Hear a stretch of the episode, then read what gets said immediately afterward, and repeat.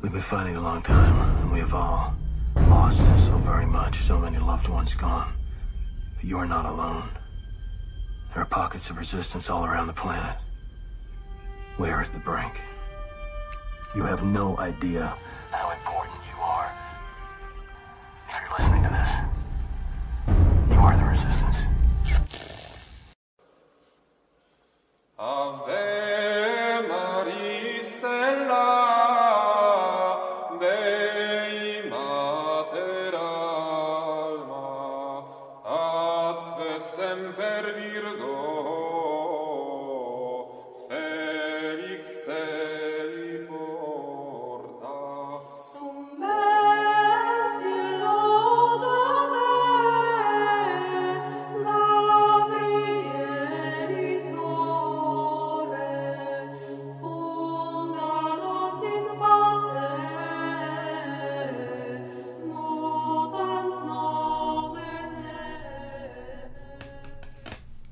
everybody, welcome back. Steve Cunningham with Sensus Fidelium. I'm back at you again with Dr. Alan Fimister in our continuation of the history of the councils with the Fourth Council of Constantinople.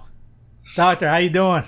Well, thank you. Thank you very much. As always, appreciate it. I hope everyone out there is enjoying as much as I am. Um, Constantinople 4, right. Well, so this is the Eighth Ecumenical Council. Um, it is uh, the first one the Orthodox don't recognize. Um, uh, it's the last one to be in the East uh, and uh, presided over by the imperial authorities. So uh, there's going to be a, a hiatus between this and the First Lateran Council in the 12th century. Um, so we're, we're in the 9th century with Constantinople 4, um, uh, 869 to 870. And um, uh, and then there'll be a hiatus uh, for reasons which perhaps we'll look into when we do Lateran 1. Um, and uh, and um, and then from then on, all the councils will be summoned by popes instead. So it's the hinge, as it were, between the seven that the Orthodox recognise and then the kind of papally organised ones. This is one the Orthodox don't recognise, but which is still imperially organised. So hopefully, why that is uh, will become a bit more clear um, uh, by the end of our conversation. But um, uh, so. Um, uh, some big things have happened between the Second Council of Nicaea, which we looked at last time, and this council, um, the, the, Fourth Council of Constantinople, and um, uh, so the and you've got to um, yeah, one thing you need to understand is that this is, uh, to understand this council, which is not that easy, is to uh, is to begin to understand why the Orthodox are in schism, right? So so uh, there was a, a Byzantine uh, so a Byzantine uh, prime minister of the Byzantine Empire. So, so the Byzantine Empire is, is just the, the Roman Empire in its reduced form in Eastern Europe and uh, and Asia Minor. Um, uh, and and it's just a term invented by historians. So as far as they're concerned, they're just the Roman Empire.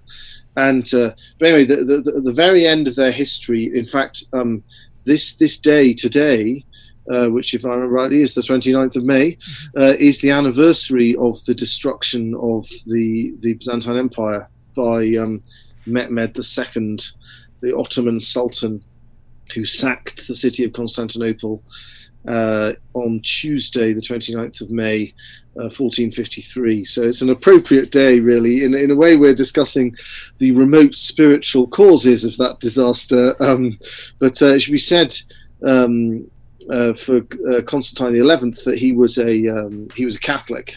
Um, he uh, he him and his brother had successfully reunited the Byzantine and the uh, and the, the, the Byzantine Church and the the papacy um, in the previous decades before the fall of the city, but um, uh, there was strong factions plotting against the reunion and famously arguing better the the turban of the sultan and the tiara of the pope and eventually they got their way and um, and the city was lost and uh, the the the empire in Constantinople came to an end. But um, uh, so, several of his ancestors, of Constantine the Eleventh's ancestors, had um, tried to bring about an end to the schism, um, and uh, one of them. Uh, uh, Constantine V, um, he had had uh, his chief minister had been this wonderful fellow called Demetrius Cydones. So this is the 14th century we're talking about. Um, and he had um, he'd wanted to learn Latin so that he could be a better servant to the Byzantine emperors uh, in diplomatic questions. And so he approached the Dominicans, who had a house uh, in in the next door town to Constantinople, and he asked them to teach him Latin. And the Dominicans sneakily suggested that as a, as an exercise to perfect his Latin, he should translate St Thomas Aquinas' Summa Contra Gentiles into Greek, which he did, and and he finished translating into Greek on Christmas Day.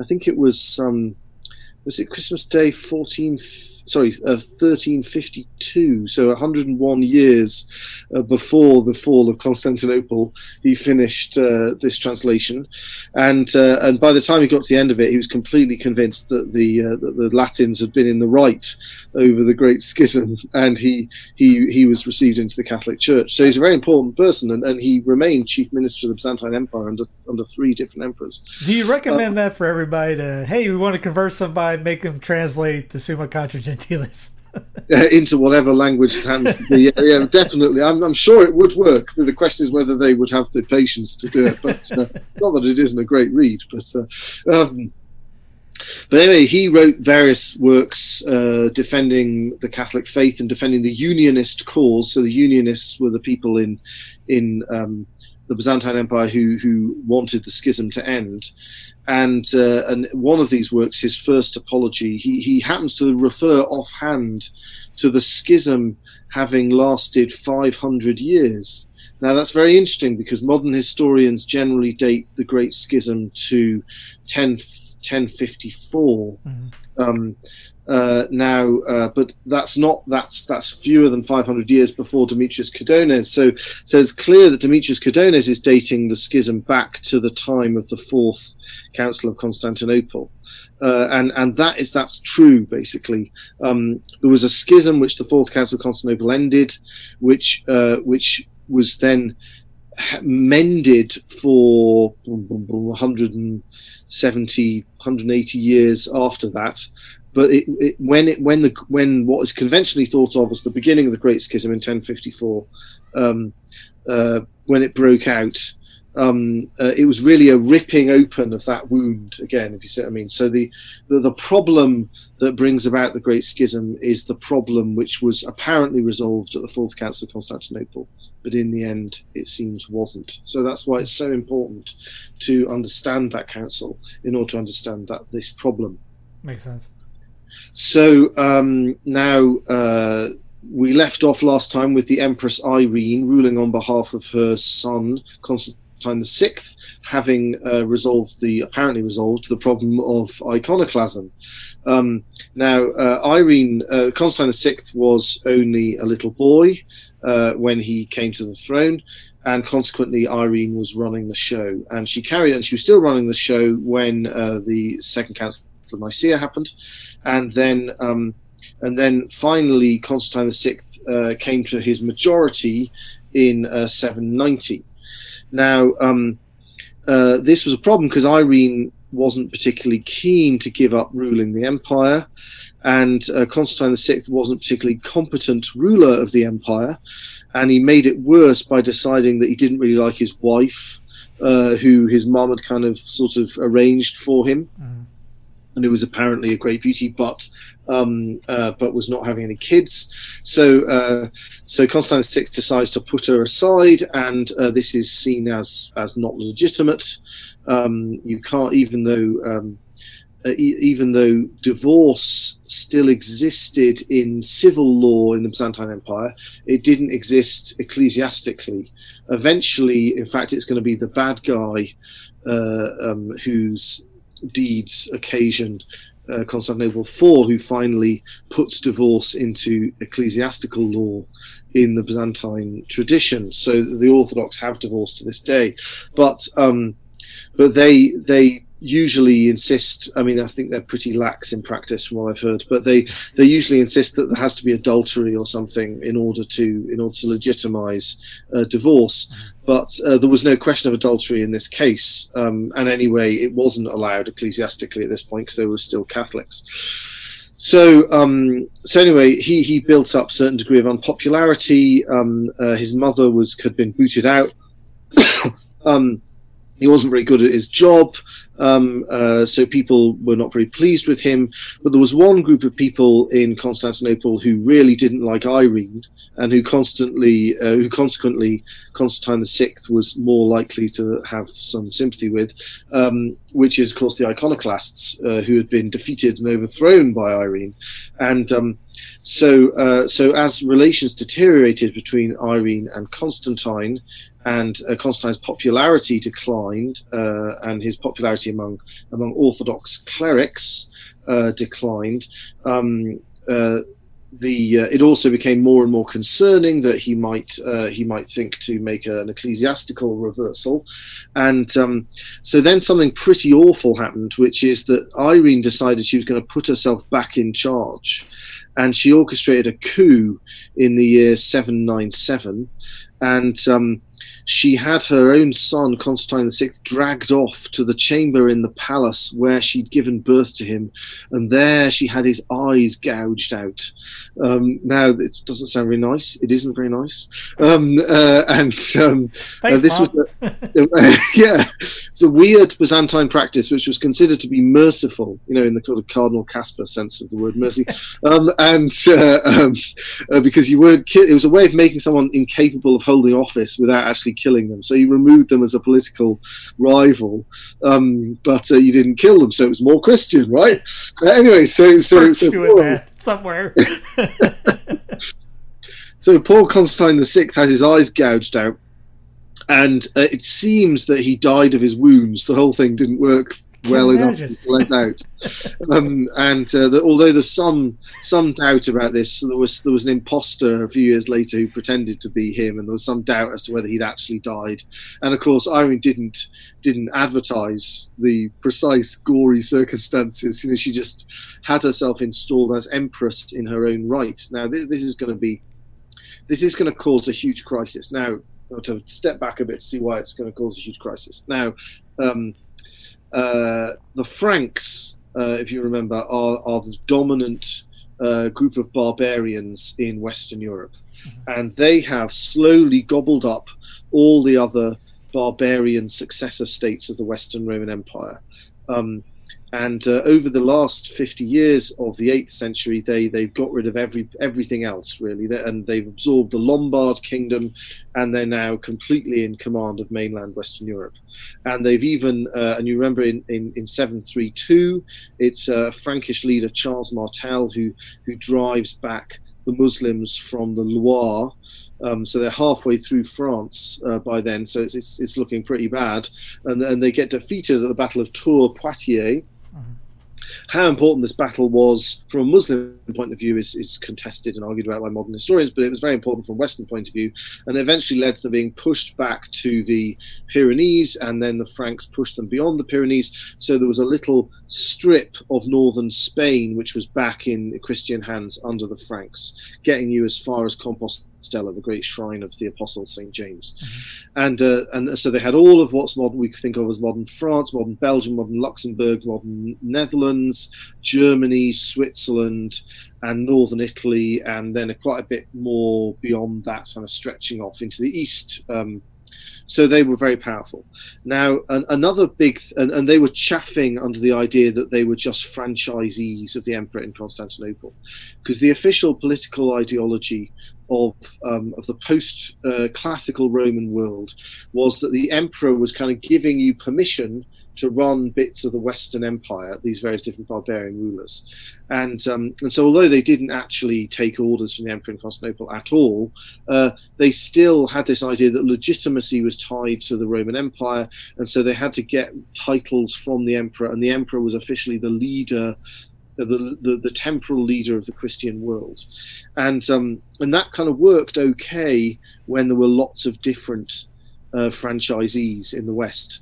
But now there's only one franchise holder. They've all been bought out, as it were, by the King of the Franks.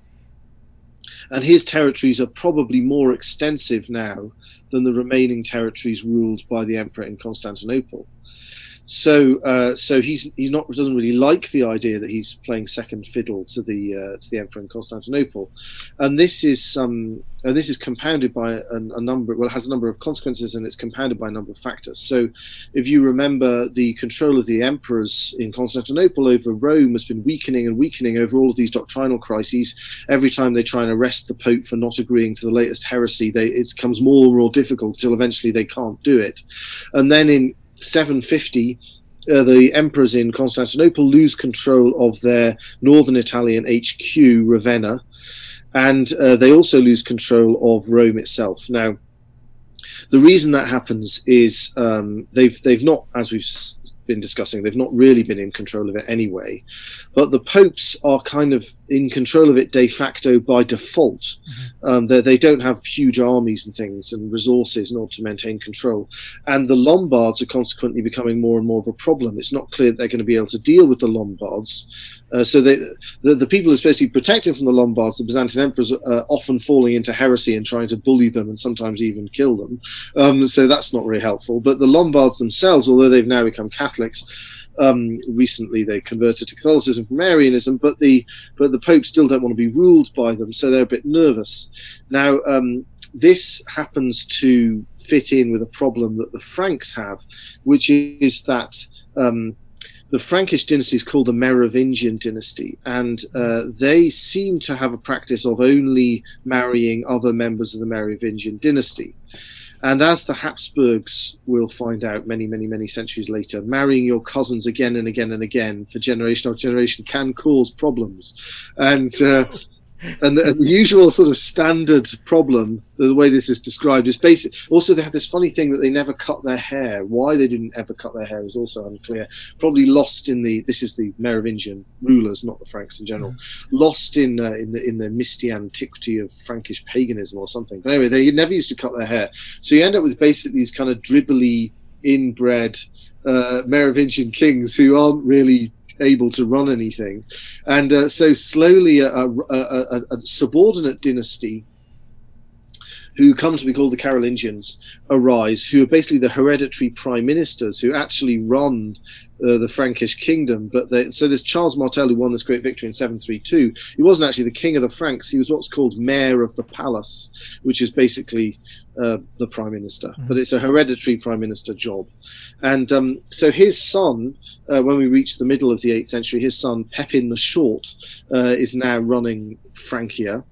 As it gets called, and um, and he's sort of fed up with the fact that he's not actually the king, and uh, and Childeric, the the Merovingian king, is just kind of sitting there dribbling and not doing a lot. So so um, so Pepin writes to the Pope, Pope Zachary, who's then reigning, and says uh, basically, I hear you've been having a bit of trouble with the Lombards breathing down your neck. Byzantines highly unreliable, can't protect you. Often they're they're a menace in themselves. Lombards might be trying to seize hold of Rome and push you around. Um, I was wondering if I could help in any way. Um, you know, I was thinking of taking a holiday in central Italy with a massive army. Um, let me know if you think that would be a nice place to visit. You know, if you could show me around and perhaps I could help you out with some of these problems. Um, on a completely different note, Your Holiness, totally unrelated, um, I'm really worrying, troubled in conscience about the fact that um, I. Uh, the fact that Childeric here is actually the king, but I'm the one ruling. Is that really right? The word king means ruler. Shouldn't the guy who rules be the one who's called king, or the one who's called king actually be ruling? You know, it needs to be resolved one way or the other. It seems strikes me. I'm very worried that I'm not doing the right thing here by not being king. And I was wondering if you could help me with this little crisis of conscience. And uh, do let me know about that holiday in central Italy. So then Zach- Pope Zachary writes back and says, uh, It'd be lovely to see you in central Italy, and do bring all your friends, heavily armed friends. That would be lovely too. And um, uh, on the completely unrelated question, yes, I think that might be a bit of a difficulty. And, and let's see if we could arrange for, say, Childeric to have his hair cut off and sent off to a monastery, and then we could have you anointed king of the Franks instead.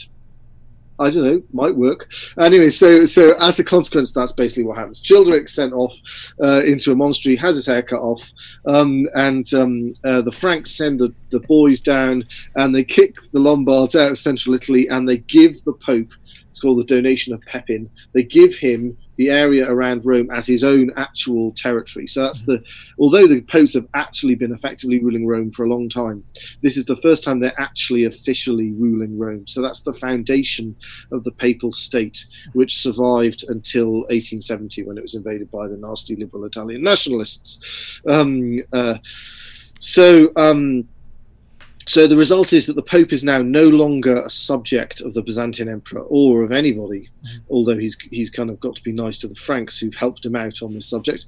And uh, and then a few decades later, Pepin's son Charles, known as Charles the Great or Charlemagne, um, uh, he. Um, he then conquers the Lombard kingdom entirely and annexes it to the kingdom of the Franks. Um, so by the time we get to this moment when uh, Irene uh, gouges out her son's eyes, uh, the the, uh, the, the Frankish king is ruling. uh, is well, he's not actually technically ruling Rome, although he's given the title of patrician of the Romans, which gives him a sort of special status inside the new papal state.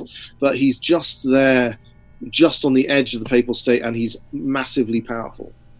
Um, now, uh, the Franks, as I say, have been chaffing under the bit about the um, about the fact that they're technically inferior to the Byzantine emperors, and they seem to be basically trying to start fights, doctrinal fights with the Byzantine emperors. Uh, and of course, this has been in order that they can throw off their authority altogether. And of course, this has been frustrated by the fact that the major heresy which the emperors in Constantinople have been pushing for the last uh, you know half century has just been abandoned. So they can't they can't easily just say, "Oh, wicked iconoclasts, we no longer recognise you," because because they they're not iconoclasts anymore. Um, so two things they try two things. One is that they um, they they start getting sniffy about the acts of Constant of, of Nicaea too. They say, "Well, you know, hang on, uh, this sounds a bit idolatrous to us. You've gone too far in the other direction." And uh, it seems they had a dodgy translation of the acts of of, of Nicaea too, but they were kind of milking it for everything it was worth and they even hold a kind of local council where they get annoyed about it. The Pope is really worried because the, uh, Rome is a very Latin and Greek place. There's lots of people who speak Greek, lots of people who speak Latin. It's it's one of the it's one of the few places where the two worlds connect. Um, and the popes are really pleased iconoclasm is over, and they really don't want the Franks messing it up. So, but they also don't want to annoy the Franks because they're their new benefactors. So, uh, the popes are very worried about about this this sniffiness about Nicaea too. The other other problem which begins to kick off is in Jerusalem. There's a monastery of, um, of Frankish monks, and they notice that the um, uh, that the Greek monks, when they sing the creed in the liturgy, don't say uh, the filioque. They don't say uh, who proceeds from the Father and the Son. They just say who proceeds from the Father, and they denounce the Greek monks in Jerusalem for having removed the filioque from the creed. Um, now, this is a deeply illiterate thing for the Frankish monks to do because, in fact, it's the other way around. So, um, uh, see what what happened was is. Um, Another group of Arian barbarians who had converted to uh, Catholicism many centuries earlier was the Visigoths, who converted to Catholicism at the end of the sixth century. Um, and um, uh, and at the time uh, of their conversion, a great council was held, a lo- great local council called the the Third Council of Toledo, and um, uh, to kind of regularize everything and, and, and set Spain up as a fully officially Catholic country. So previously, it had been the Roman population were Catholic and the ruling Visigothic barbarian population were Arians, but now they were converting to Catholicism, and it was all going to be settled at this Third Council of Toledo. And um, one of the, the the the up to that point, it had been the Byzantine rite. They had sung the creed during the the Eucharist, but we didn't do that in the Roman rite.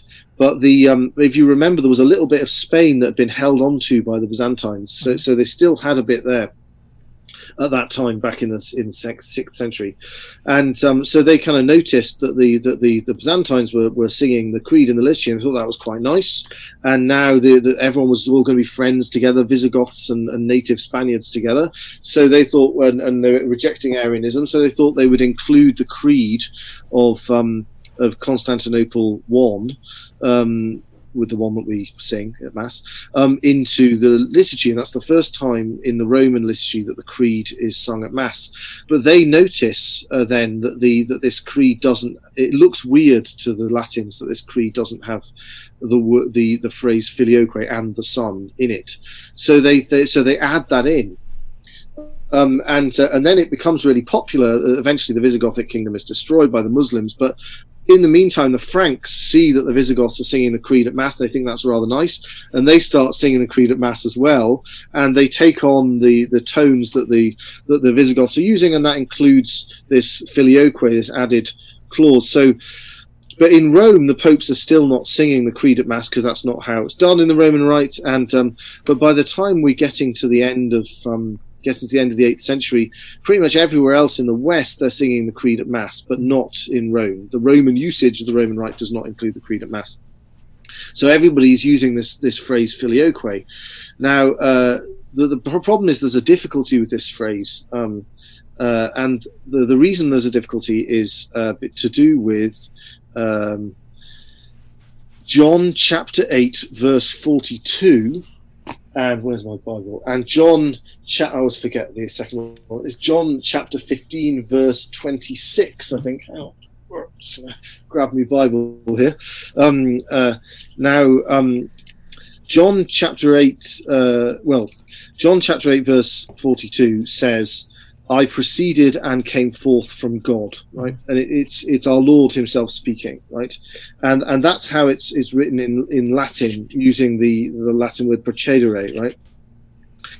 And uh, John fifteen twenty six, I think. Let me find it. Fifteen twenty six. Boom, boom, boom.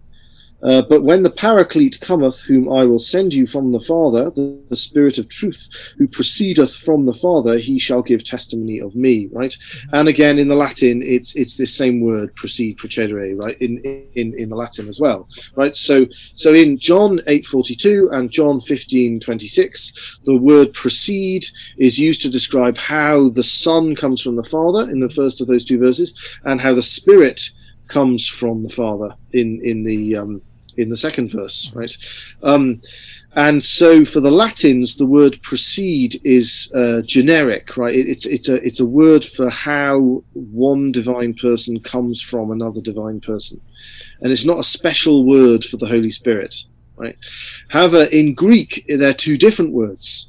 Um, uh, in 842, it's exelthon, and uh, in uh, in 1526 it's ekporeuetai right? So they're two different words. And the second of those two words the one the one used for the spirit in 1526 is uh, a, variant of that word is used to in the creed of constantinople 1 uh, when uh, it says uh, and in the holy spirit who proceeds from the Father, right? So, so for the Greeks, the word proceed is a specific word for how the Spirit. It's like generated. So we only use generated or begotten about the Son. We don't ever use it about the Spirit. But the word that we use for the Spirit uh, is is is also a word that we use for the Son. Whereas for the Greeks, there's two different words. The Son, the Son is begotten, and the Spirit proceeds. Okay, so. Um, now, uh, so the problem is now, how, what's the difference between proceeding and begetting? Okay. Now, uh, in this, the fathers, uh, the Greek fathers are, are at, as one, uh, contrary to what the Orthodox would want to believe. The Greek fathers are as one with the Latin tradition. They they hold that the what, what distinguishes the two is that the Son comes from the Father. Immediately as it were whereas the whereas the spirit comes from the father through the son right? That is the distinction between between the the way in which the the um, son comes forth from the father and the way the spirit comes forth from the father. Therefore in greek terms it's the distinction between generation and procession. Um, however um, uh, so, so that, well, that then means that if for the Latins to say that the Spirit proceeds from the Father and the Son makes no sense, okay? Because that would, if procession is emanation from one divine person through another divine person, to say that the Spirit proceeds from the Father and the Son would mean the Spirit comes forth from the Father through another divine person, and then from the Son through another divine person, and that would give us one too many divine persons, right? Do you see what I mean? So, so, so Well, the, the two. So if you look at, for example, the Athanasian Creed, now there's a big dispute as to who who wrote the Athanasian Creed, whether it's written by Saint Athanasius or not, and lots of people want to claim that it isn't written by Saint Athanasius, um, and it's it only really exists in Latin. Any Greek versions are clearly translations from the Latin made much later. But the old legend about it was that it was produced by Saint Athanasius when he was in exile in the West to show Pope Julius I uh, that he was a sound Orthodox chap and that he gave him the statement of faith. Now whether or not that legend is correct or not, uh, it fits a bit with the phrasing because when the Athanasian Creed describes the filioque, what we call the filioque in the West, um, it's careful not to use the word proceed in the Latin sense. It says so. it sounds like it's written, been written by Greek, even though it's in Latin. So it says some. Um, says it says I hope get this right, but it says the uh, the son uh, son is of the father, not created but begotten right? The spirit is of the father and the son not created nor begotten but proceeding right? So so it asserts the doctrine but it doesn't use the word it, it uses the word procession hmm. in such a way as doesn't distinguish between the latin way of using it and the greek way of using it so it avoids difficulties but adding filioque to the creed uh, means that it only makes sense if you're using it in the in the Latin sense. And from the Greek sense, it sounds a bit weird. Now, fortunately, that didn't cause a problem until the 9th century because um, the Byzantines didn't care what the Latins were doing. They thought the Latins were um, dreadful barbarians, uh, could, can't eat properly, um, you know, um, don't wash, etc., etc. So who cares what they're doing? Um, and um, uh, it had only really come up once um, uh, because um, uh, during the time of the Monothelite controversy, because uh, the the monothel- the anti-Monothelites, the Orthodox people in the East, were often appealing to the authority of the popes, who, with the exception of the wobbly Honorius, uh, had been firmly defending um, uh, the true faith, um, and so the uh, so the the the, the, the pro Orthodox party, uh, particularly famously exemplified by uh, St. Maximus the Confessor, mm-hmm. um, uh, were appealing to the authority of the popes who were backing up the, uh, the true doctrine concerning our Lord's human will. And so that the Monothelites were saying, oh, yeah, yeah. But so they were looking for ammunition against the popes. So, like, oh, but these Latins, look at this filioque thing, that looks pretty dodgy. And then they, they, they, they sing that in their creed. Of course, they, they don't sing it in the creed in Rome, but they do sing it the creed in in um, elsewhere in the West. Uh, the, the, the Roman creed was actually the Apostles' Creed, which but that was only used for baptism because originally creeds are for baptisms. It was a novelty that the Byzantines introduced it into the Eucharist. Anyway, so uh, Maximus the Confessor said, "Oh, yeah, it's just a translation problem. Yeah, it's nothing, nothing significant. It's it's a quarrel over words, and it's not even a quarrel, except for you dodgy heretics who are trying to discredit the popes for your own evil reasons. Shut up." And uh, so that was the only time that it had ever ever come up, and Maximus the Confessor correctly clocked uh, that it that it was uh, probably because he spent a lot of time in North Africa, which is a which is uh, was still then not yet in the hands of the Muslims, and uh, was a Latin province. So he, being a Greek, was nevertheless more familiar with the Latin, so was more possibility of avoiding misunderstanding. But anyway, so these Frankish monks at the end of the eighth century. They were saying, "Oh, you've removed the filioque from the creed, heretics!" Right, which is ridiculous and embarrassing um, for them to say that. And um, uh, but um, but it shows that the Franks, along with this thing about quibbling over Nicaea too, were really keen to find a way of splitting off from the uh, from the Byzantines. Mm-hmm. Um, so, but then they did suddenly they didn't have to, right? The reason they didn't have to is because this terrible, egregious act had happened. The empress had gouged out the eyes of her own son, and she was now claiming to be the empress. And in fact, occasionally, instead of calling herself Basilissa, empress, she would call herself Basileus in the masculine, which is the Greek word used for the emperor. And uh, the reason for this is because Roman law says that a woman can't hold office. So there's a legal problem with her claiming to be empress in her own right. And um, now, uh, but that of course provides, because she's deposed the rightful emperor and she's now sitting on the throne claiming to be the emperor, when obviously she can't be, um, uh, is is provides the Franks with a with an obvious explanation of why they can split off from Byzantium. But obviously, it's not going to be it's not that's not going to last forever, and it, it, doesn't last forever. She gets deposed in 802. Um, but um, uh, but after you gouge out your kid's eyeballs, no one's going to mess for you. um, but they're not going to want you messing with them either. So so they um, so. Uh, so there's this kind of window of illegitimacy in Constantinople because of the activities of Irene. Now, uh, this this is causing, but it causes more of a problem than it otherwise would have done for a really strange reason, right? Which is that there's a legend going back to very, very early in the history of the church. It's mentioned in the letter of Di- to Diognetus of the second century, second century Christian writing.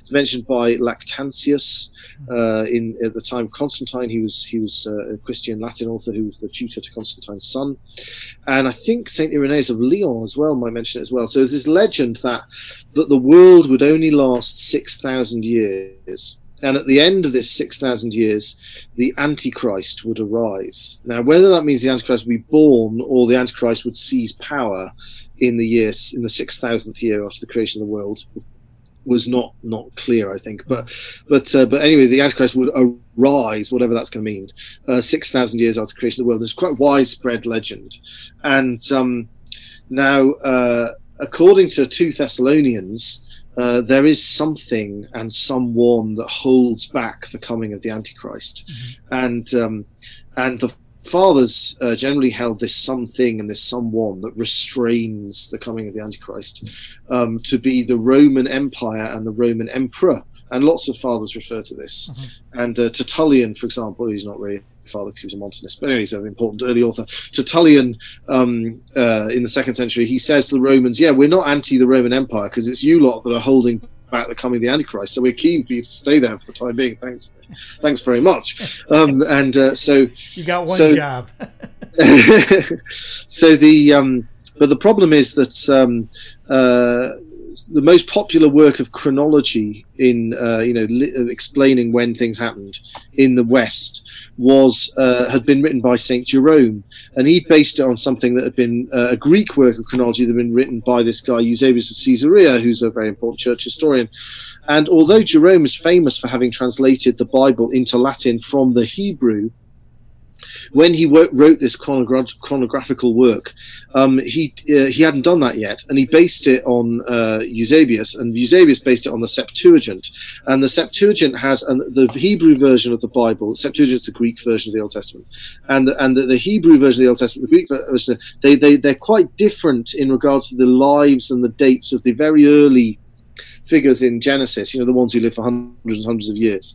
And as a result, there's quite a big discrepancy between how old the world would be if you try to calculate it uh, based on the Septuagint from how old the world would be if you calculate it based on the Hebrew. And so big is this difference that, according to the Septuagint translation calculation, um, the year 6000 after the creation of the world would be the year 801 AD, whereas according to the um, according to the translate according to the Hebrew and therefore the Vulgate, uh, the translation the, the the year 600 the year 8, 600 6000 uh, after the creation of the world would be something around 1996.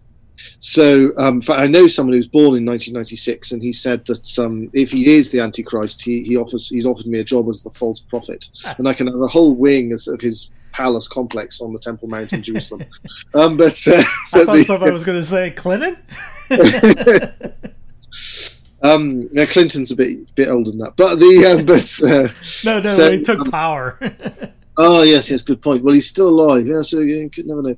But um, uh, so the um, uh, anyway, so um, uh, so in fact, so so much. But but even though the Latins were using the Vulgate, and if they bothered to check the Vulgate, they would have seen that it wasn't going to be until the late 1990s that the Antichrist was due to arrive. Um, uh, they would they weren't bothering to do the calculation. They were just using Jerome's uh, work of chronology, which Jerome hadn't bothered to update. So the Latins all thought that the year 6000 uh, AM, as it were, of, of, um, of the creation of the world, um, was going to be in 801. And uh, and so much concern was there about this that Charlemagne had already had to issue a law telling people to shut up about it because he was worried that there was going to be too much hysteria on the subject. Um, but now. Um, now there was no Roman emperor, right? There was just this woman pretending to be Roman emperor, and the year 801 was not far away, and it looked like the thing that restrains the Antichrist has been taken away. So, so this is this is a recipe for real hysteria now. Uh, Um, now, just to crank it up a bit further, make it even worse, um, in uh, in 799, so two years later, um, a huge crisis erupted in Rome, and, and the reason for this was that the, the, the then Pope was Pope Leo III, and his predecessor was Pope Adrian I, and Pope Adrian I was from quite a posh family. Whereas um, Pope Leo III was not, he was from relatively humble origins.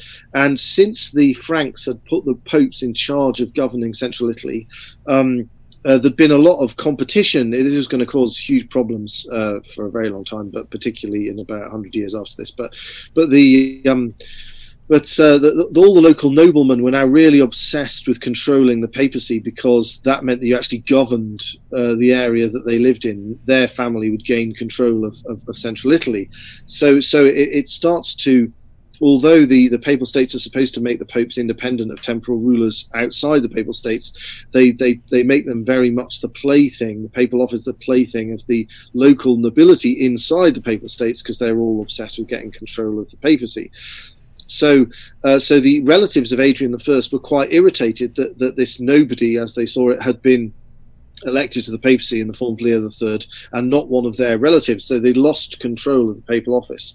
So uh, one day, Leo III was taking part in a procession in 799 through the streets of Rome, and they uh, they used, they they grabbed him. A mob, a renter mob arranged by Adrian's family, uh, grabbed Leo III and uh, gouged his eyes out again. You know, because as I say, lots of Byzantine culture in Rome, so eye gouging was was a thing in Rome as well. Who started this?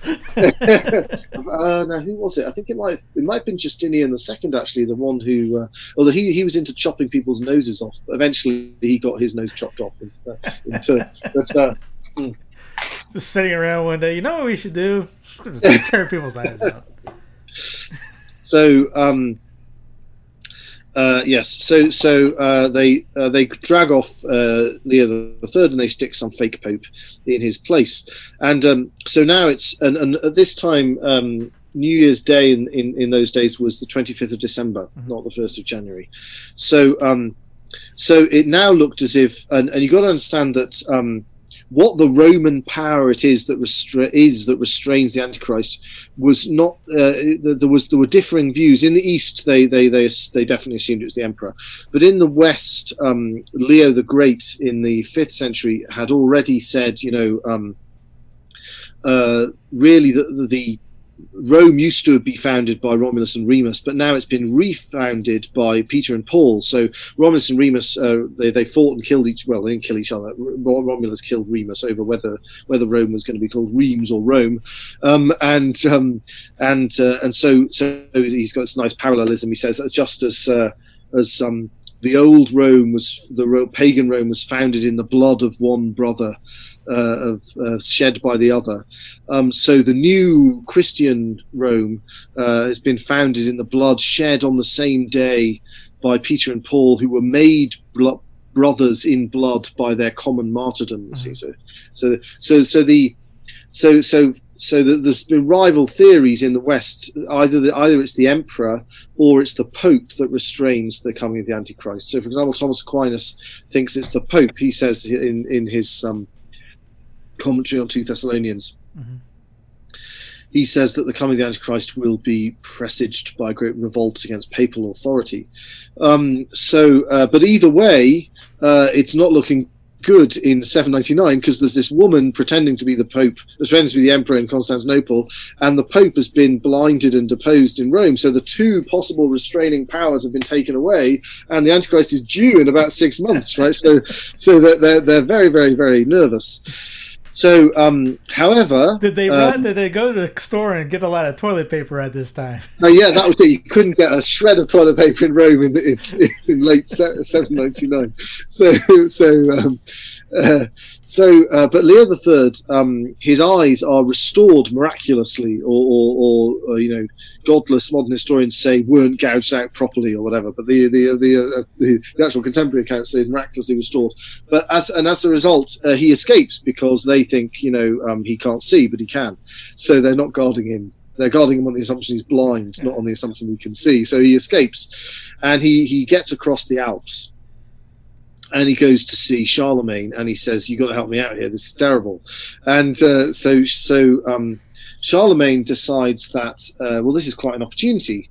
Um, uh, so, um, so he uh, he accompany sends soldiers to accompany Leo III back to Rome, and um, uh, and to plonk him back on on the papal throne. Now, there's a famous Catholic historian called Christopher Dawson who has a bit of a theory about this, um, which is I think quite attractive, which is that um, that Charlemagne, that the popes were getting nervous about Charlemagne because they could see that the Franks were trying to pick fights and split off from Byzantium, and they were worried that the Franks were going to uh, sort of try and establish a sort of make make the king of the Franks king of the Christians or something. Um, and that would be deeply inappropriate, right? Because the king of the there's only one king of the church, and that's Jesus Christ. Um, and it's actually particularly appropriate that the senior lay ruler in Christendom should be called emperor and not king, because um, because of the fact that, that you know that's a republican title, uh, um, which is precisely invented so that the not be he not be king. Um, and uh, so uh, the, popes were worried, Dawson speculates, that they were going to be reduced to the status of being chaplains to the to the theocratic uh, Frankish king of the Christians, right? So so the fact that there was seemed to be an, a, a vacancy for the title of Roman Emperor um, uh, now provided uh, a, an opportunity because if they tied the King of the Franks to the title of Roman Emperor, then he would be dependent on the popes for his legitimacy because it was the popes who would be making him Roman because he wasn't actually Roman; he was a barbarian who couldn't read and write very well. Um, uh, so the um, so uh, now before the uh, the attempted deposition of Leo III, they probably would never have attempted this because they would have realised how completely alienating it would have been to the Byzantines. But at this point, they were desperate. So, so the opportunity uh, offered by this uh, to Leo III um, uh, suddenly became terribly attractive. So these Frankish troops go down to Rome. Leo III is installed. He graciously asks that the naughty people who tried to depose him be exiled rather than executed. Um, uh, it's it's very significantly said that he can't be judged as to whether he's guilty of because they make up of crimes to accuse him of, as as people do in those days when they're trying to depose somebody. That, that they can't judge whether these are true or false because nobody has the right to judge the Pope. So instead, he swears an oath at this synod that he didn't, he never did any of the things that he was accused of doing, and uh, so th- so this sort of synod come local assembly is held, and at this they discuss the question of what to do about the fact there's no Roman emperor. They fix the fact that there was no pope. They've got the pope back in place, but what are they going to do about the fact that there's no legitimate Roman emperor? So, and this no doubt was agreed over over coffee uh, uh, back in in Aachen uh, between Charlemagne and Leo III. Anyway, but they they they they they ask Charlemagne, uh, who's now by now he's arrived in Rome, if he will um, accept the position of Roman emperor, and Charlemagne very humbly that, that perhaps he could just about see his way to doing that. And um, and then a few days later, on Christmas Day, the 25th of December, 800, or according to their reckoning at the time, 801, so that's New Year's Day, 801, um, Charlemagne uh, goes to St. Peter's Basilica uh, for Mass. And uh, and he's uh, they've just read the gospel and he's kneeling down in prayer, and then um, something something mysterious happens. So Charlemagne had definitely agreed to this in advance, but he told his biographer Einhard later that if he'd known what was going to happen that day, he would never have entered St. Peter's Basilica. And he leaves Rome after this and he doesn't come back for the rest of his life. He lives for another 14 years, but he never comes back to Rome. So he seems perfectly happy with the title Roman Emperor and he uses it, um, but he doesn't, um, but, he, but he's clearly annoyed with the Pope. So, so, so he's kneeling down praying after the gospel, and the Pope takes a crown and he lifts it up over Charlemagne's head, and he says to Charles the Augustus, crowned by God, great and pacific Emperor of the Romans, be life and victory. And then he puts it on, on Charles's head, and all the Romans and the Franks in St Peter's Basilica and in the in the in the atrium outside, they all shout out the same thing. They they repeat the acclamation to Charles the Augustus, crowned by God, great and pacific Emperor of the Romans, Vita Victoria, and uh, which is the which is the official acclamation of a Roman emperor. And then the Pope does something which no Pope has ever done before or since, and he prostrates himself in front of, of Charlemagne, which which uh, I think he probably did because he was trying to avoid Charlemagne's right hook right? Because I think what what had happened was is that in in the in the coronation ceremony in the East, which is the only place that had ever happened, because coronations were instituted in the East just a, like a decade before the Western Empire collapsed. So there'd never been a proper coronation of a Roman emperor in the West. Mm-hmm. So, so the only ceremony was the Eastern ceremony, and in this Eastern ceremony, the emperor would be acclaimed emperor outside Constantinople, or at least certainly outside of the of the Hagia Sophia, the, the cathedral in Constantinople, but but uh, um, originally outside the city itself. He'd be lifted up on a shield, and that whole acclamation thing, which I just described to you, would happen there. Um, and then he'd kind of parade through the city, and everyone would acknowledge him as emperor. And then he'd eventually get to the cathedral, the Hagia Sophia, and there he would be crowned by the patriarch. Um, and uh, so it was clear he was already emperor when he was crowned by the patriarch, and the and the, and the patriarch was blessing the fact that he was emperor. But the way, but Leo switched it so that the Pope said the acclamation, and then the people repeated it. And by the time they repeated it, because he said it as as he put the crown on Charlemagne's head, the, the Charlemagne was already emperor, so that the, it appeared that the Pope had made him emperor, right? So what he did was he expressed the kind of Augustinian theory of the supremacy of the spiritual over the temporal in the liturgy there, and therefore the superiority ultimately of the popes over the emperors. And this becomes a huge thing in, in, in throughout the Middle Ages, the power of the popes to to, to that you couldn't be emperor until you were crowned by the pope. Um, and that becomes a huge part of Western politics and, and an enormous ace in the uh, in the um, in the armory of, of, of, the popes when, when they were dealing with emperors in the West. So, but of course, this hideously infuriates the Byzantines, right? This is all absolutely insulting and it shatters the common worldview that had held together the Greek East and the Latin West up to that point. So now that common worldview had had a bit, a bit like this thing about the word proceed. There'd been a bit of underlying tension in that worldview in the sense that the um, in the sense that the uh, the Greeks um, basically thought the emperor was the leader of the Christian world, and then there was the then there were the patriarchs who were the local leaders of of clerical hierarchical questions, and the patriarch of Rome was the kind of was the was the was the top ranking patriarch with with a primacy of honor over the other ones. And they probably would gr- have admitted that grudgingly enough that they would admit that, that he had to agree to an ecumenical council being ecumenical for it to really be an ecumenical council. But they definitely they had they had basically one emperor lots of patriarchs with a primacy of honor for the roman patriarch. That was their kind of view of the world. Whereas the latins were kind of like you have the pope He's the center of the Christian world. He is supreme, the successor of St. Peter over everybody else.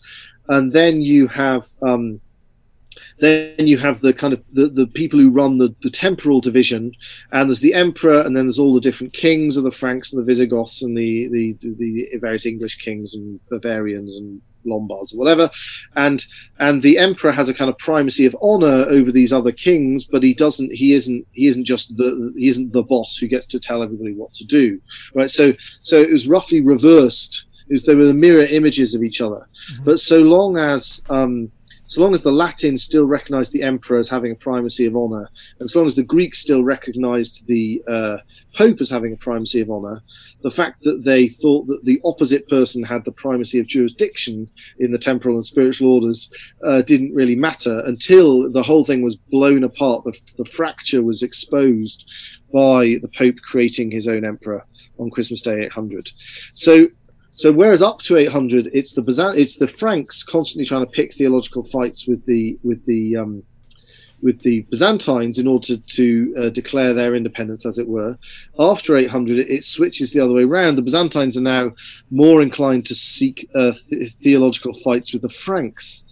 Now, now that could have kicked off straight away, but it didn't. And the reason why it didn't, even though the Byzantines were very annoyed, and uh, is that the um, is that the uh, is that Irene is deposed, and uh, she's the people who the chap who deposes her immediately uh, is um, is also uh, orthodox in regard to icon, icon, icon icons. But he uh, he eventually he gets defeated in battle by the Khan of Bulgaria, who chops his head off and turns his skull into a into a silver vessel. Uh, which uh, not very nice. Uh, apparently, Bulgaria is covered in statues of, of this guy Krum, Krum the Terrible, uh, who turned the Roman Emperor's head into a goblet, and he's, he's sort of there with his kind of uh, Moscow mule. I could one up each other. I drink out of that guy's head. but obviously that's quite bad in terms of prestige. And uh, eventually, um, uh, so in in uh, eight thirteen, the, uh, the they go through a couple more emperors after the crisis created by this defeat. But in eight thirteen, um, an iconoclast gets control of the empire again, and he's like, you know, look what happens if you do, if you worship icons, chaps. God get ang- angry, and your head gets turned into a goblet. So you know, we need to go back to uh, to you know stripping the churches. And uh, so there's this second period of iconoclasm in Byzantium, but that ends uh, in uh, 842 when uh, when the emperor dies, and uh, there's been three iconoclast emperors. The last of them dies, and his um, his uh, consort Theodora, um, uh, she ends up ruling again, like the last time with Constantine VI. She ends up ruling for her son Michael III, who has not reached the age of majority. In fact, he's only two years old when his dad dies. Um, and so his mum is ruling everything, and she restores the icons. And so the following year, they have a little kind of local synody thing.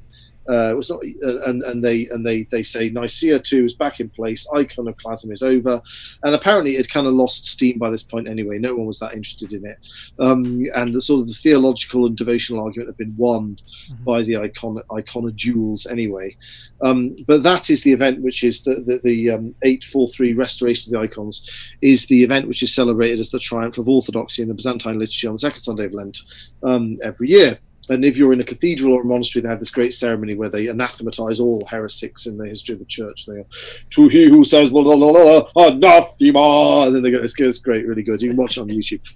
Anyway, but um, uh, so um, we should definitely institute that in the West uh, when our present difficulties have been dealt with. Um, but uh, but the um, uh, so.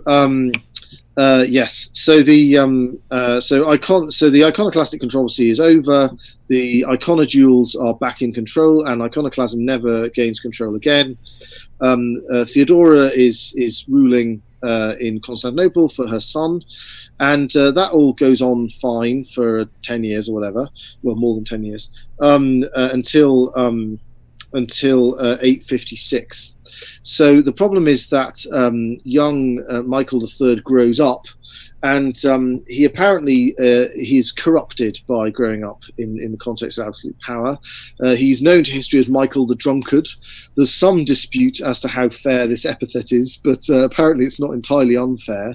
And it doesn't seem to be disputed that he was pretty irreligious in many respects. He built some nice churches apparently, but he also used to hold drunken parties at which they they play acted the divine liturgy in a sacrilegious fashion to show their contempt for the grey bearded clerics, etc., etc.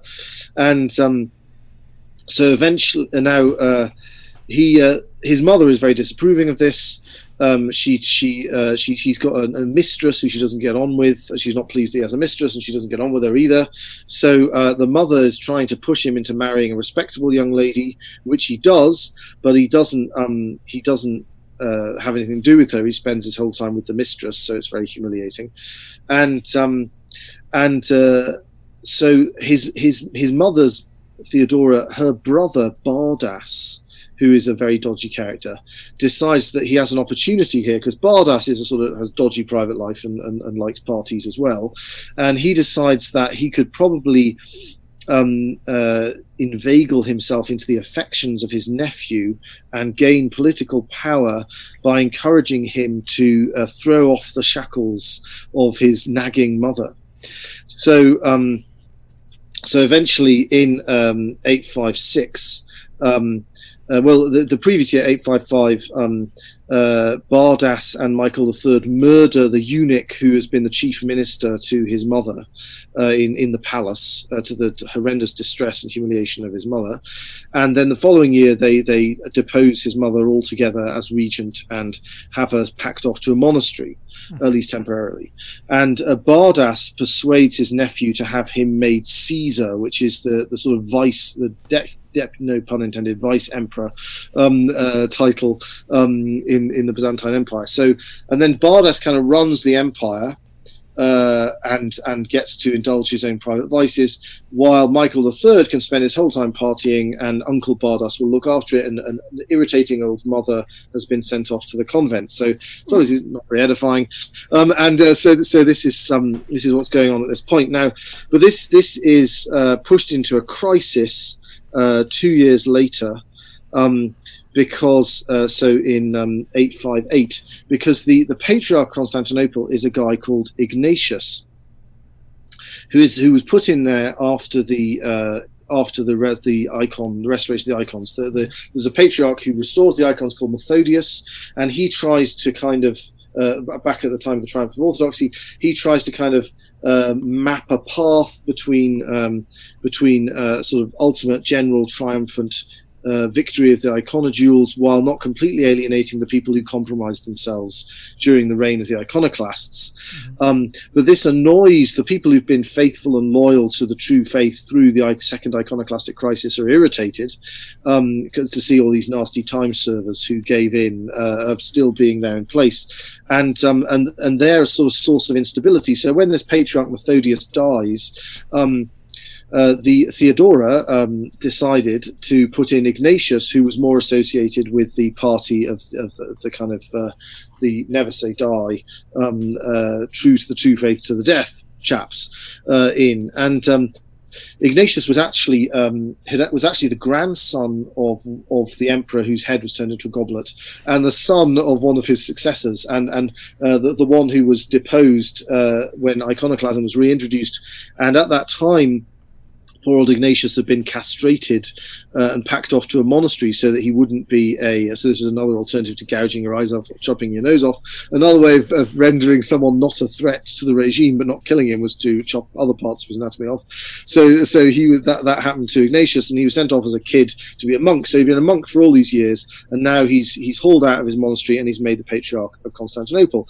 But he was pretty pious, and um, and he had a he had a feud uh, with one of the kind of time server establishment guys called Gregory Asbestas, who was the bishop of Syracuse in Sicily, which was still at that time controlled by the Byzantine Empire, and uh, which was entangled with this uh, this argument between the time servers and the and the, and the heroic iconodules and um, so and, and he was quite pious and he was he he was very sympathetic to the the the, the empress theodora who put him there and he was uh, and he was extremely worried um, about the, the new kind of hedonistic regime in the palace. Mm-hmm. And so, two years after this was established, one day Bardas, dodgy Uncle Bardas, comes to the Hagia Sophia in order to go to um, go to divine liturgy there.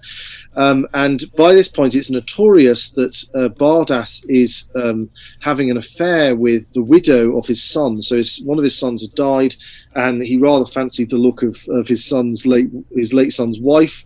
And so Bardas was shacked up with with his uh, daughter-in-law, and everybody knew about it. And this was the last straw for Ignatius. So he said uh, he he barred Bardas from entering the Hagia Sophia. And Bardas was obviously absolutely furious, public humiliation, how dare he?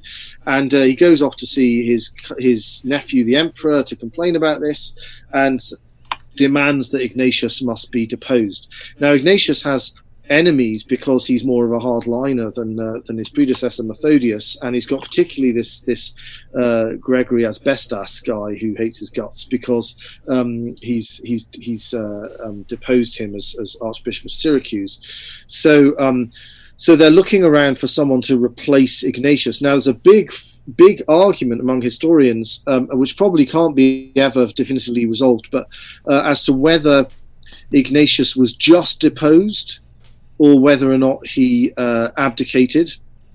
And if he abdicated, whether or not it counts because he was forced to abdicate, uh, and it doesn't really count. Mm-hmm. Um, it's probably that he was forced to abdicate, and so it doesn't really count, rather than that he wasn't ab- that he didn't abdicate or that he voluntarily abdicated. Um, and um, uh, and the the, uh, the the, the anti Ignatius party around Bardas also like to whisper about the fact that that Theodora had put him in there, um, uh, had put him in there without there being a proper election in the first place, because she was like trying to, you know, find. Um, she was trying to avoid trouble uh, between these different parties, so she just kind of put him in there, right? So, so there's lots of argument as to who's the legitimate patriarch, who abdicated, who was properly elected, who wasn't properly elected, etc., etc. But um, in the midst of this, uh, they can't find a bishop or a, or a senior ecclesiastic of any kind who's willing to take the job of um, Patriarch of Constantinople because it's kind of poison chalice. It's all very fishy, the circumstances. So what they do is they get this guy who's a relative of Bardas uh, called Photios, who is the head of the Byzantine civil service. So he's just a layman, but he's a famously erudite layman. In fact, he wrote this thing where it's kind of like a catalogue, annotated catalogue of all his books, which has survived which is very impressive, and it contains lots of volumes of, of, works that we've lost. So there are many things from the ancient world where we only know what's in them because of the because of the note appended to the catalogue by Photios. Um, but one thing that he doesn't really, um, he's not really interested in, is Latin stuff. He shares the general ignorance and contempt of the Latins um, of the Byzantines of this period. So they persuade Photios that he ought to become the uh, patriarch of Constantinople because no one else would take the job, and he's a reliable government man who's going to do it, um, and no one can say he isn't clever. So um, Make so Byzantium great again. so he agrees. Uh, he agrees to do this, and um, and they, they're also struggling to find someone to consecrate him as a bishop. Not only as a bishop, but of course he has to be consecrated to all the minor orders and the diaconate and the priesthood as well, because he has no ecclesiastical standing at this point at all. So. But Gregory Asbestas, who hates uh, Ignatius, he's like, "I'll do it, I'll do it," um, and uh, so um, so they uh, so he is duly consecrated as Patriarch Constantinople on Christmas Day, uh, 858 in the Hagia Sophia. And um, the uh, the great, uh, I don't heard of Adrian Fortescue. He's, he wrote the sort of standard work on how to celebrate the old rite, um, uh, the ceremonies of the Roman rite. Ceremonies of the Roman rite described, is it called? I think. Um, but he uh, he also wrote these great works on the Eastern churches. He, he lived at the beginning of the 20th century he was very very erudite. He kind of did this kind of indiana jones tour of the ottoman empire to sort of visit all the all the all the surviving different eastern churches. But he he points out um, uh, he points in, in, many respects what he writes about Photius is as, some of the factual basis has been superseded or kicked kicked up dust around uh, in subsequent scholarly debates. But he it's a very uh, entertaining description of of um, of these events, and he points out that um, uh, that Photius is simultaneously excommunicated automatically three times on the same day because he's he's excommunicated for being automatically for being ordained to many different degrees of order without waiting the proper periods that you're supposed to wait between the different levels of ordination. He's excommunicated for being ordained to take over a diocese that somebody else already legitimately occupies, and he's excommunicated for being ordained to the episcopacy by a man who is himself uh, a suspended excommunicated bishop. Right so so um, it's a bit of a train wreck in that respect. Mm-hmm.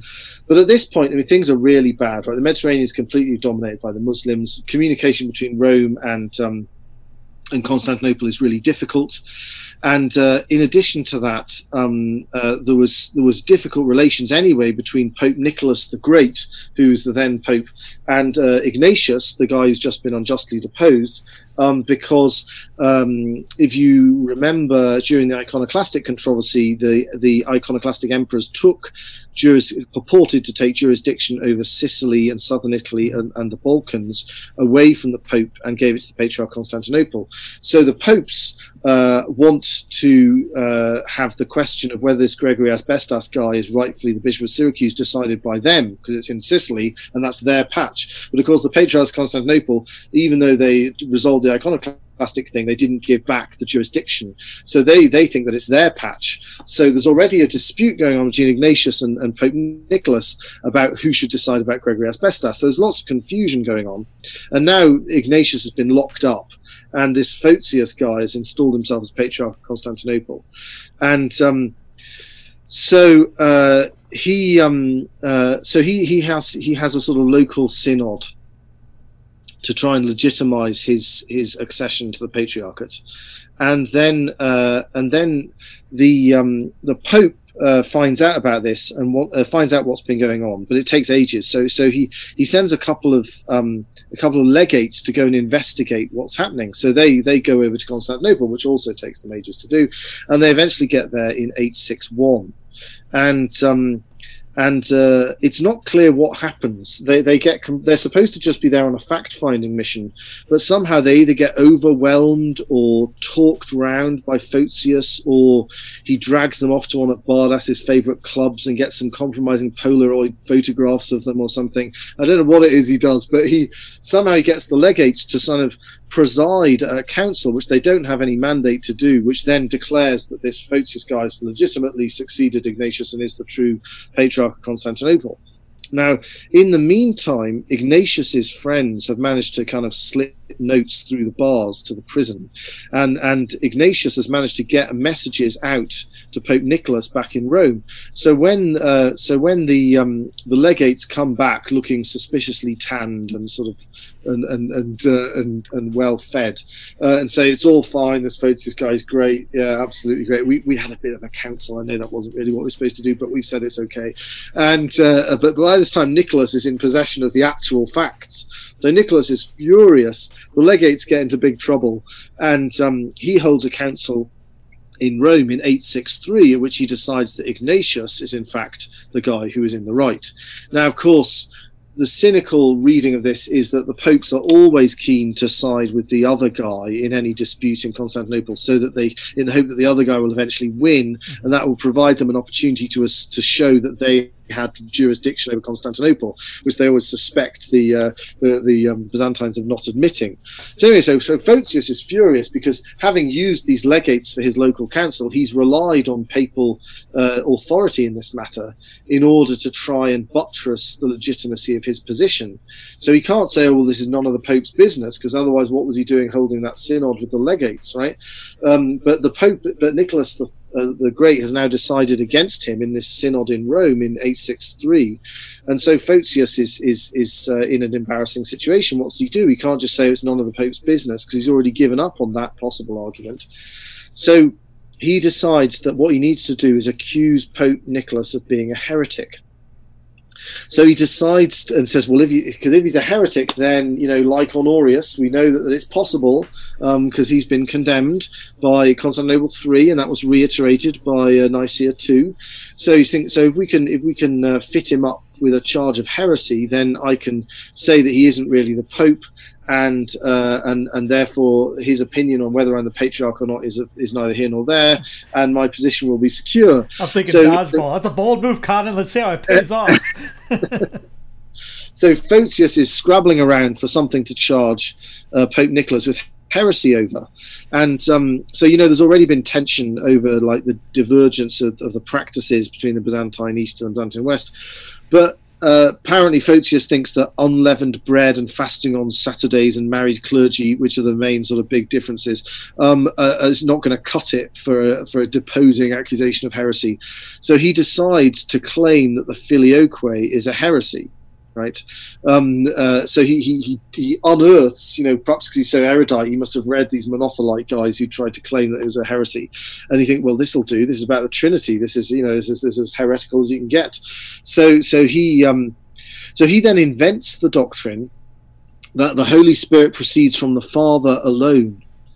Now, now this is not what the Byzantines had held. The, the, the Latin, because of the different use of the of the of the word proceed, the Byzantines uh, had expressed themselves in terms of the Spirit proceeding from the Father through the Son, whereas the whereas the Latins uh, expressed themselves in terms of the Spirit proceeding from the Father and the Son.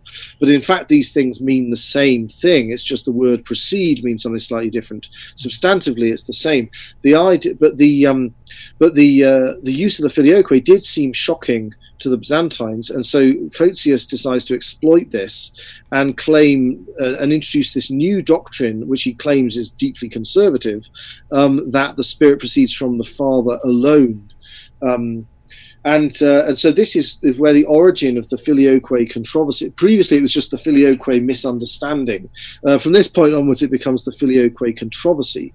And so, in um, 867, he holds another local council in Constantinople, in which he declares that Pope Nicholas is a heretic and that he is deposed, and uh, and yea. Photius, defender of the true Orthodox faith concerning the Holy Spirit, is is the rightful patriarch of Constantinople. Now, um, uh, Nicholas the Great never finds out about this because of this terrible travel problems between Rome and Constantinople. By the time news reaches Rome, uh, Nicholas is dead, and um, so it looks like um, uh, the Great Schism could have just happened then, and that would have been that. But um, but in and there is indeed a schism, the Photian schism, which therefore occurs as a result of this attempt to depose um, Pope Nicholas, and of course the the and as a result of, of Pope Nicholas um, finding in favour of, of Patriarch Ignatius. Um, but uh, Byzantine politics uh, then intervene in order to weirdly confuse and diffuse the situation because um, uh, the Emperor Michael III has got bored of Uncle Bardas, and he has a new friend called Basil, who is a circus strongman from Macedonia. You can't make this stuff up. And uh, his his um, his uh, his famous party trick is to be able to take a great big kind of cannonball-sized boulder and throw it in the air and catch it. Uh, and and and Michael thinks this is great, and he's really good at parties, and he can drink like a fish, and uh, and so so he thinks that that, Bar- that that that Basil is just this splendid fellow. So he starts becoming all pally with Basil, and uh, and and Bardas is getting a bit nervous that he's losing his influence over over his nephew now because he's got a new favourite drinking buddy, and uh, Basil can see that. Bar- Bardas is nervous and, and that Bardas might be a threat to him. And so Basil persuades Michael to have Bardas murdered um, and, uh, and to make Basil instead Caesar. So Michael makes Basil Caesar, which is crazy because Basil is just as like a circus strongman. He's ethnically Armenian immigrant uh, of completely humble origin from uh, from a family that lived in in uh, Macedonia, which is still part of the empire, and um, and so he's now Caesar. And uh, but then quite soon after that, um, uh, and Caesar is kind of it doesn't exactly entitle you to succeed, mm-hmm. but it, it's it's in the absence of anyone else, it kind of entitles you to succeed as emperor. And uh, so so very shortly after that. Um, uh, um, Basil uh, in 867, he decides that, that Michael might be now getting bored of him and he doesn't want the same thing happening to him as happened to Bardas. So, uh, so Basil's like, fair enough, and kills Michael III. So that's the end of Michael III. And Basil, and he has himself Basil, uh, possibly illiterate um, uh, circus strongman, uh, um, uh, proclaimed. And you can't. One thing about the Byzantine Empire, it was definitely meritocratic in a slightly scarily Darwinian way. Um, and uh, and um, uh, so Basil is acclaimed emperor. Now, of course, his position extremely dodgy. I mean, you look at his CV and it's not edifying. And uh, so, so just as um, just as Photius had turned to uh, papal authority to cover over the cracks in in his claim to be Patriarch of Constantinople, so Basil now wants to turn to papal authority to cover over the cracks in his claim to be emperor. So he's like, well, well, I can if I resolve the schism with Rome, then basically you can that'll that'll that'll please a big chunk of people in Constantinople, and it'll create a party for me, and um, and it'll it'll it'll smooth over the dubiousness of my accession to power. So so that's what he does. So he basically writes a kind of blank check letter to Rome and says says uh, he deposes Photius and says, "Right, you're out because I need to make friends with the Pope, so you'll have to go." And uh, so he removes Photius and he writes a letter to Rome and says, "Look, we'll do anything." Uh, a bit like Justin the First did all those years ago with uh, with um, Hormisdas. And in fact, Rome is like, yes, we only only once every few hundred years do we get these blank checks from emperors in Constantinople. You've got to make use of them when you get them. So so they so they hold a synod in Rome and they they impose the most stringent criteria. They say nobody who was ever ordained like Photius is excommunicated, and if he repents, he can be reconciled, but he can only ever be a layman and anyone, no one who he has ordained can ever hold any office. And if they repent, they can be restored, but only as laymen.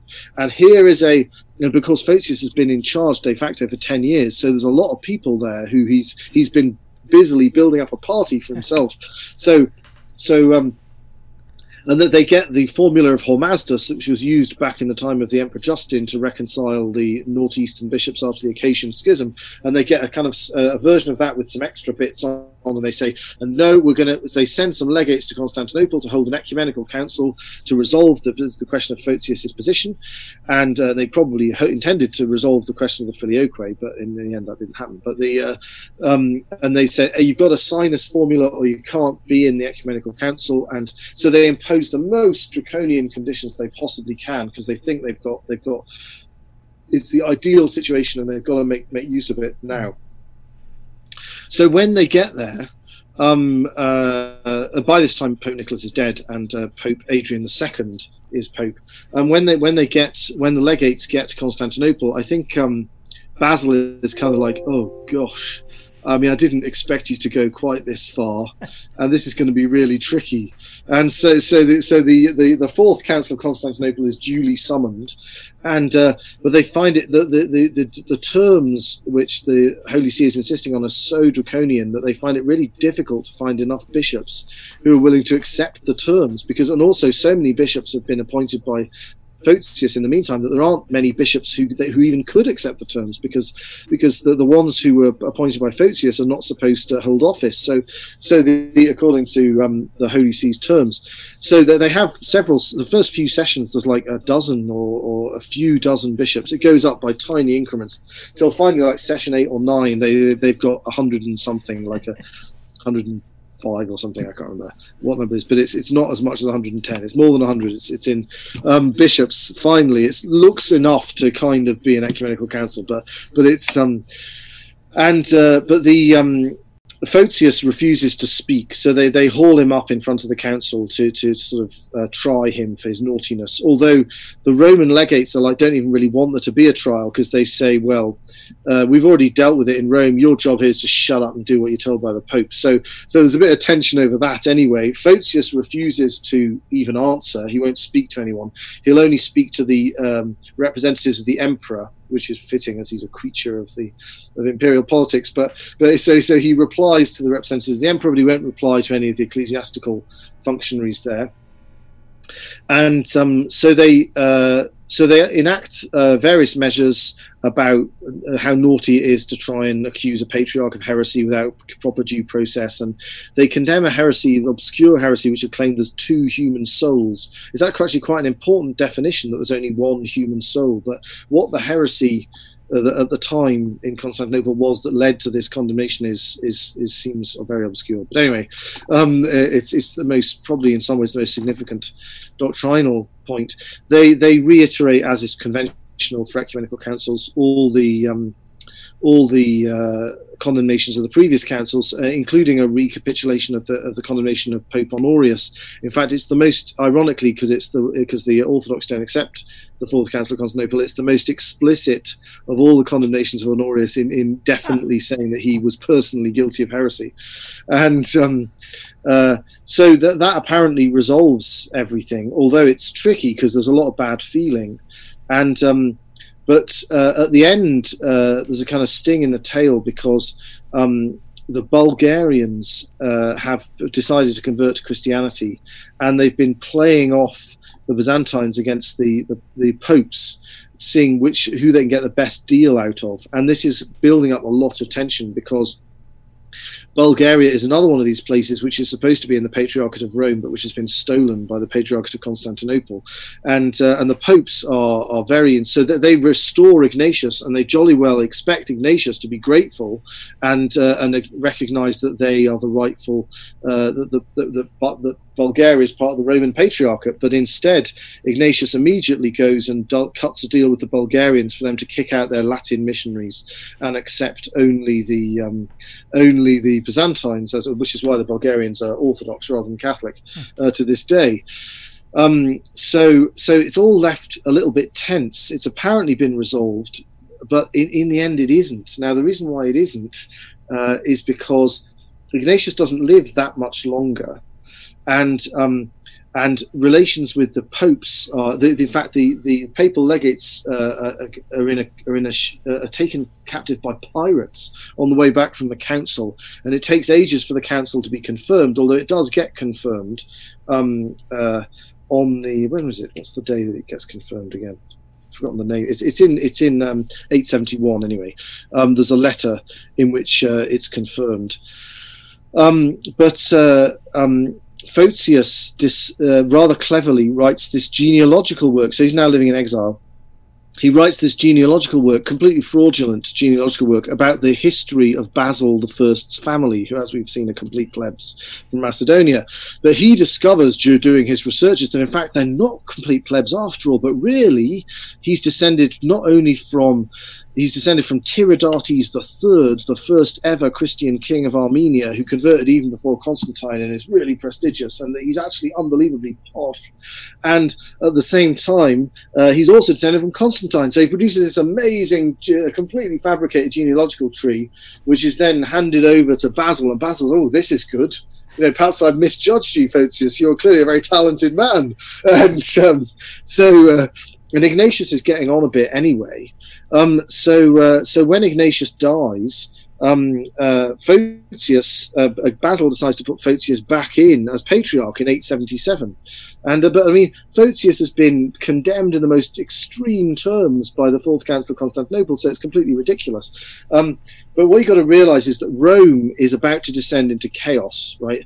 By the time these events happen, there's a new Pope, Pope John VIII. He ends up, uh, his, his pontificate ends um, in 882 with him being poisoned.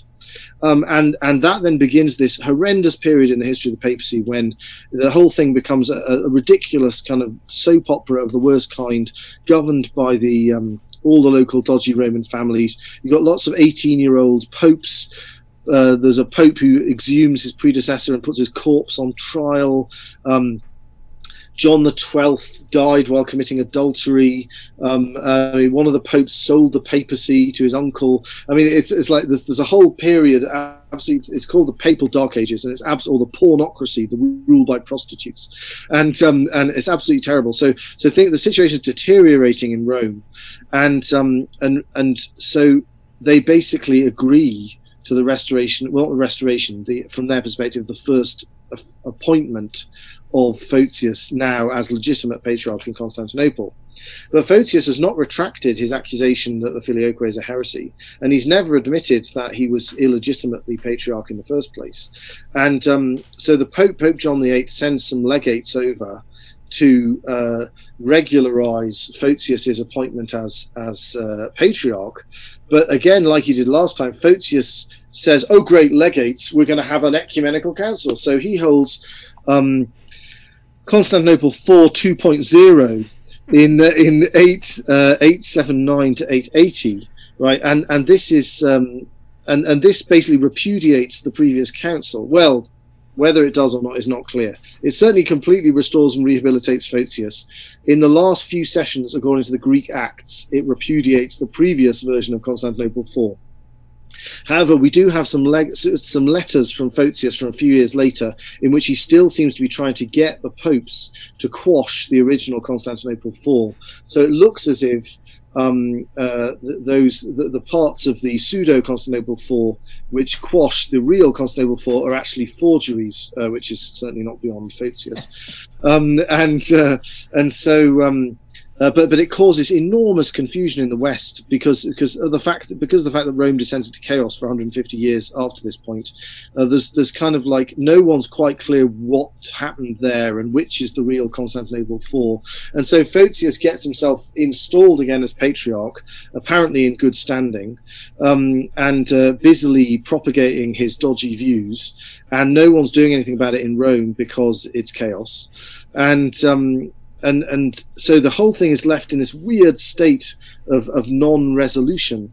Um, and um, in the end Photius doesn't die in his bed as patriarch because um, uh, because um, uh, this is very odd but Michael the Third Michael the drunkard you know remember we mentioned his mistress who uh, who he had been forced he'd been forced to marry a respectable girl, but he carried on hanging around with his mistress. Eventually, he either gets bored of his mistress or he decides it looks too fishy, and uh, he forces uh, uh, Basil, the strong man, before he became emperor, to marry his mistress, right? And um, uh, which I don't think Basil was very pleased about. But anyway, so he has to he has to marry the mistress Eudokia, and uh, and then nine months later, um, he has a son. She has a son, Leo, and it's extremely ambiguous as to whether or not the the, the real father of this son is uh, is Basil or is the Emperor Michael III. But by this point, of course, Michael III has been murdered by Basil. So Basil is reigning as emperor, and he founds this new, extremely successful dynasty, the Macedonian dynasty. Uh, but his eldest son and heir is looking suspiciously like he isn't really his son, but is actually the son of the man that he murdered. Where's Murray So- Purvis when you need him? so, um, so relations between uh, um, Leo and Basil are, are not good, and um, and I think Leo eventually may clock that Basil may not actually be daddy after all, and uh, and uh, and Basil is much more favouring of his younger sons, who are definitely his, and. Um, but then eventually, in, in mysterious circumstances that may or may not involve foul play, um, uh, Basil dies, and uh, Leo becomes the Emperor Leo the Sixth. Um, uh, there's some possibility that he may have bumped off Basil in order to ensure that he wasn't in turn himself bumped off in favour of of his his his more authentic younger brothers. Um, uh, so um, Bloods and the Crips got nothing on these guys. so uh, at that point, uh, Leo the Sixth seems to lose all interest in Photius's career, perhaps because he's not very interested in Photius's ridiculously fraudulent genealogy proving the descent of his father from Constantine and Tiridates III, when his real father is in fact Michael III, who uh, may not have been an amazing guy, but was at least from a posh Byzantine family and not and not not from a family Not of a high bar. so uh, Photius is packed off into retirement again, and um, so the the question, which even more, but but he isn't deposed in. They don't have another synod or anything to declare that he was deposed after all in the first place or whatever happened. Um, so so the question of what exactly Photius's status really was is left in complete obscurity, and there's, and the question of the status of the of the of the real fourth council of Constantinople is left in great obscurity as well. Now, you even if those last few sessions of the pseudo council are authentic, it doesn't matter because you can't. Uh, no pope can repudiate a, a previous ecumen. you can't unecumenicize a council, right? Of course, the liberals love this, right? Because they think, oh yeah, we could we could we could make everything apart from Vatican III, not really be an ecumenical council. Um, and uh, um, but no, you can't do that. Uh, the whole point about papal infallibility is that papal, in fact, uh, papal infallibility when it was first fully theologically worked out in the late Middle Ages uh, was it was the Franciscans who were pushing it in order to make it impossible for the popes to undo previous infallible declarations. So, so one of the papal infallibility isn't just a kind of superpower that the popes have; it's also a great restraint on on papal authority because they can't undo things which have been infallibly done by their predecessors. So, anyway. But as a result, this kicked up a lot of confusion as to the status of Constantinople IV. But because Photius ends up deposed, it never and because the popes are spending their time uh, you know partying and committing adultery instead uh, in the uh, 10th century instead of um, worrying about the niceties of, of theology and ecclesiastical politics um, uh, they don't uh, the, the question never gets resolved. So the result so the result of all this is that um, Constantinople IV isn't properly recognized as an ecumenical council in the East and is only confusedly recognized as an ecumenical council in the West for a while until the high medieval canon lawyers in the 12th century look through all the documents and like, hang on, uh, and work out what actually was going on.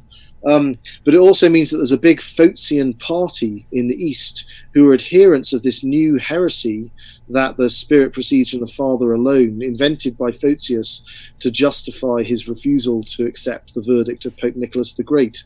And it's lying around there, waiting for the next time there's a quarrel between the Byzantines and the Pope to be used to create a great schism, which indeed it does. And so, so, so eventually, for, for other completely political reasons, um, Photius's uh, bespoke heresies are dug up again um, uh, in the uh, 11th century.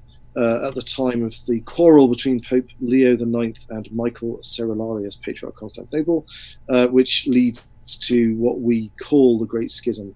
But really, that was a breaking out again of the quarrel over Photius. So Constantinople IV appears to be a sort of administrative council discussing a very obscure, specific question about the legitimacy of this one patriarch Yeah. or pseudo patriarch, Photius. But in fact, the reason why that administrative um, question arose, or at least not the reason it arose, but but in the in the entangled with that administrative question is this question over the filioque, which is not resolved at Constantinople IV, and, and as a result is, is lying around there waiting to blow up in everybody's faces in the 11th century. So there you are, Constantinople IV. Wow. I appreciate Dr. Fimister. And next up is the Lateran One, right? That's right. Yes, All we're right. crossing the Adriatic. Well, get everyone get this book, uh, Integralism, by him and Father Crean. Fantastic read. Uh, Thank you. it's one of those things that we need to get back in the church to make Catholicism great again, or the world great again. Doc, till next time. God bless.